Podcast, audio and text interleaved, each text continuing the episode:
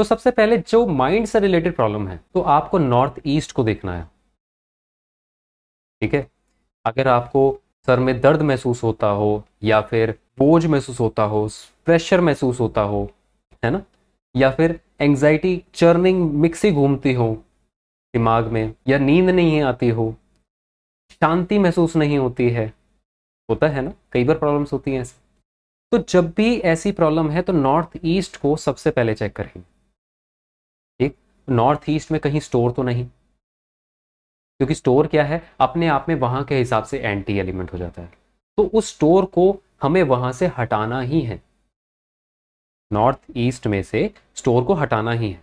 जब आप उसको हटा देते हैं क्लियर कर देते हैं क्लीन कर देते हैं, साफ़ सुथरा कर देते हैं तो आपको दिमाग से जो प्रेशर महसूस हो रहा होता है, वो रिलीज़ होना शुरू हो जाता है। है ना? तो इसी तरीके से, जैसे अगर किसी को ब्रेन हैमरेज की प्रॉब्लम महसूस हो रही हो तो नॉर्थ ईस्ट में कहीं टॉयलेट तो नहीं? या फिर कहीं नॉर्थ ईस्ट की दीवार पे जो नॉर्थ ईस्ट की दीवार है, वहाँ पे कोई, जब से ये प्रॉब्लम हुई है, तब से कोई कील वगैरह तो नहीं लगे हैं? या कोई ऐसा बहुत हैवी सामान तो नहीं वहाँ पे रखा है, जिसके कारण वहाँ के प्रेशर पॉइंट्स होते हैं, जिससे हमारी बॉडी कनेक्टेड होती है और वो प्रेस हो जाने से हमें वो प्रॉब्लम आनी शुरू हो जाती है। तो जब से वो प्रॉब्लम आई है तो देखिए, कहीं वहाँ पे कोई सामान तो नहीं रखा है ऐसा।